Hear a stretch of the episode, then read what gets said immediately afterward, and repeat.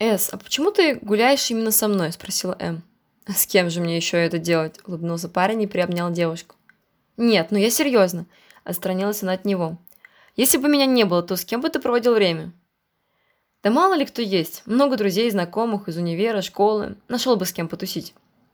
«То есть тебе это не составляет труда найти компанию?» «Конечно. Что же в этом сложного?» Эм, призадумавшись, немного опустила голову и зашагала медленнее, а вскоре и вовсе остановилась. «Ты чего?» – обернулся к ней Эс. «Меня в последнее время терзают такие мысли, что мне не с кем поговорить, провести интересно и весело время, ну, не считая тебя, естественно». Быстро поправилась она, взглянув на удивленное лицо парня. «Это так странно. Я вроде чувствую себя частью коллектива, вроде как я отстранена от него.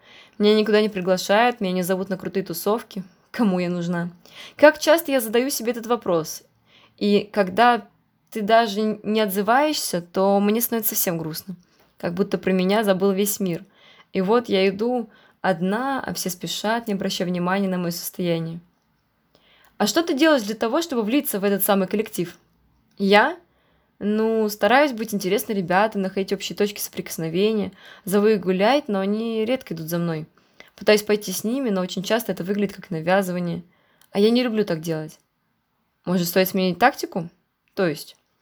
«Ну, попробуй показать, что ты самостоятельно не зависишь от них, что ты намного круче, чем они. И уже сами эти ребята потянутся к тебе, стараясь достать до той планки, которую ты им задала. Попробуй понять, как ведут себя те, которые входят в эту компанию. Может, стоит взять что-то у них?» Эм задумалась. Насколько сложно менять себя, подстраиваясь под других? Или стоит оставаться собой, проявлять автономность, чтобы другие чувствовали твою недоступность и старались преодолеть ее? У каждого свой выход, свой подход к поиску людей и подходу к ним, но любому необходимо найти этот ключик.